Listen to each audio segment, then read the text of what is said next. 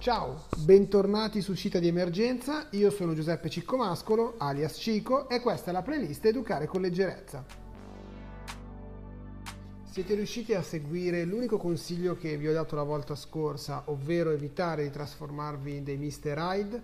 Spero proprio di sì. Oggi parleremo di autostima, o meglio, cercherò di darvi anche qui dei consigli, tre consigli nello specifico per sostenere l'autostima dei vostri figli. E quindi il tema della puntata di oggi è Ti stimo! Prima di sé è una risorsa vitale che permette uno di stare in salute, due di superare i problemi e tre di abituarsi ad avere sogni e desideri a cui tendere, questo fin da piccoli. Mm? Inoltre previene tutti quei disturbi del comportamento abbastanza tipici dei nostri giorni come l'ansia, la depressione o la violenza. È importante sostenere bambini e ragazzi nel aumentare eh, la propria autostima. Le parole che noi usiamo con i bambini o con i ragazzi vanno a nutrire il loro dialogo interiore, che è fatto di frasi del tipo eh, sono bravo a fare questo, sono capace a fare questo, piuttosto che sono completamente incapace a fare, piuttosto che non riesco a fare mai niente, sono sempre in ritardo. Pertanto il dialogo interiore dei nostri figli, dei nostri ragazzi o dei nostri bambini si differenzia a seconda delle parole che le loro orecchie, ma soprattutto i loro cuori, sono soliti ascoltare da noi adulti. È importante prestare molta attenzione alle parole e alla modalità con cui diciamo queste parole o queste frasi perché questo va a incidere decisamente tanto sulla percezione che loro hanno di se stessi. Aver cura del dialogo interiore dei nostri bambini e dei nostri ragazzi vuol dire aver cura del nostro futuro, perché se noi curiamo questo dialogo interiore, a quel punto potremmo avere degli adulti felici e capaci di realizzarsi. Contrariamente, se non curiamo questo aspetto, potremmo avere degli adulti infelici e incapaci di realizzarsi e anche frustrati.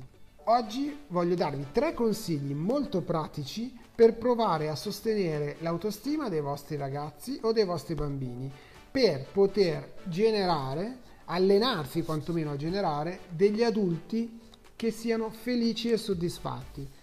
Primo consiglio, non drammatizzate gli errori. Questo cosa vuol dire? Sia i bambini che i ragazzi sbagliano, perché se si fa, si sbaglia. Quindi commettono degli errori. Soprattutto quando sono piccoli gli piace sperimentare tante cose e magari gli errori possono essere anche molti. Qui cercate di evitare appellativi come sei stupido, sbagli sempre, non capisci nulla, sei un tonto, ok? Piuttosto provate insieme a concentrarvi su quelle che possono essere delle soluzioni per rimediare all'errore fatto, sia per i bambini ma soprattutto per adolescenti e preadolescenti.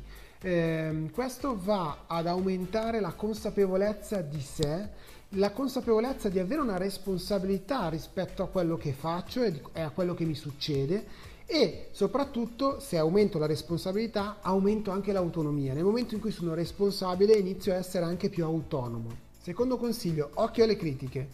Mm, le critiche, come dicevo prima, possono nascondere un giudizio, quindi è importante lavorare sul criticare le cose, non le persone. Per lavorare su generare critiche costruttive occorre lavorare tantissimo su se stessi, perché se io ho l'idea che mio figlio o mia figlia siano persone che non abbiano voglia di fare certe cose, che, siano, che se ne approfittino un pochettino sempre, allora in qualche modo la critica passerà sempre quel giudizio. State il più possibile sulle cose. Non hai studiato ieri oppure hai preso un brutto voto. Cerchiamo di capire perché hai preso un brutto voto. Non hai studiato a sufficienza o ti sei fatto prendere dall'agitazione della webcam, visto che adesso le interrogazioni sono online. Ok? Vedete cosa vi risponde, attendete la risposta perché nel momento in cui voi ehm, fate domande di questo tipo, dall'altra parte c'è la possibilità che vengano risposte che come al solito vi possono stupire. Se sospendete il giudizio è più facile che le risposte siano costruttive per loro, per voi e per la vostra relazione. Terzo ed ultimo consiglio, lavorate sui talenti dei vostri figli. Tutti i bambini e ragazzi hanno un talento o più di uno ed è importante che gli adulti di riferimento ne siano consapevoli e riescano a vedere quei talenti. Nel momento in cui loro, gli adulti, vedranno quei talenti, è più facile che gli stessi talenti saranno riconosciuti dai bambini o dai ragazzi.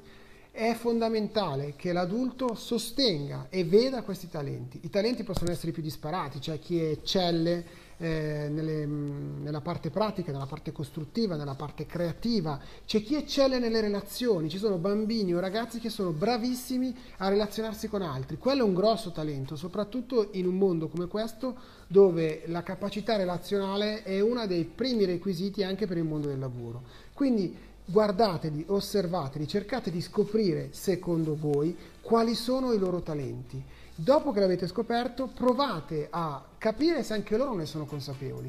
Questo vale soprattutto per quei ragazzi e quei genitori che si trovano, ahimè, quest'anno a dover aver già scelto la scuola per l'anno prossimo, la scuola superiore. Bene, io spero anche oggi di esservi stato utile. Vi ricordo che ci vediamo sempre qua tra una settimana, sempre su uscita di emergenza, sempre su Educare con leggerezza. E sarà dura, ma ce la faremo. E se non ci ascoltate, non siete nessuno. Ciao!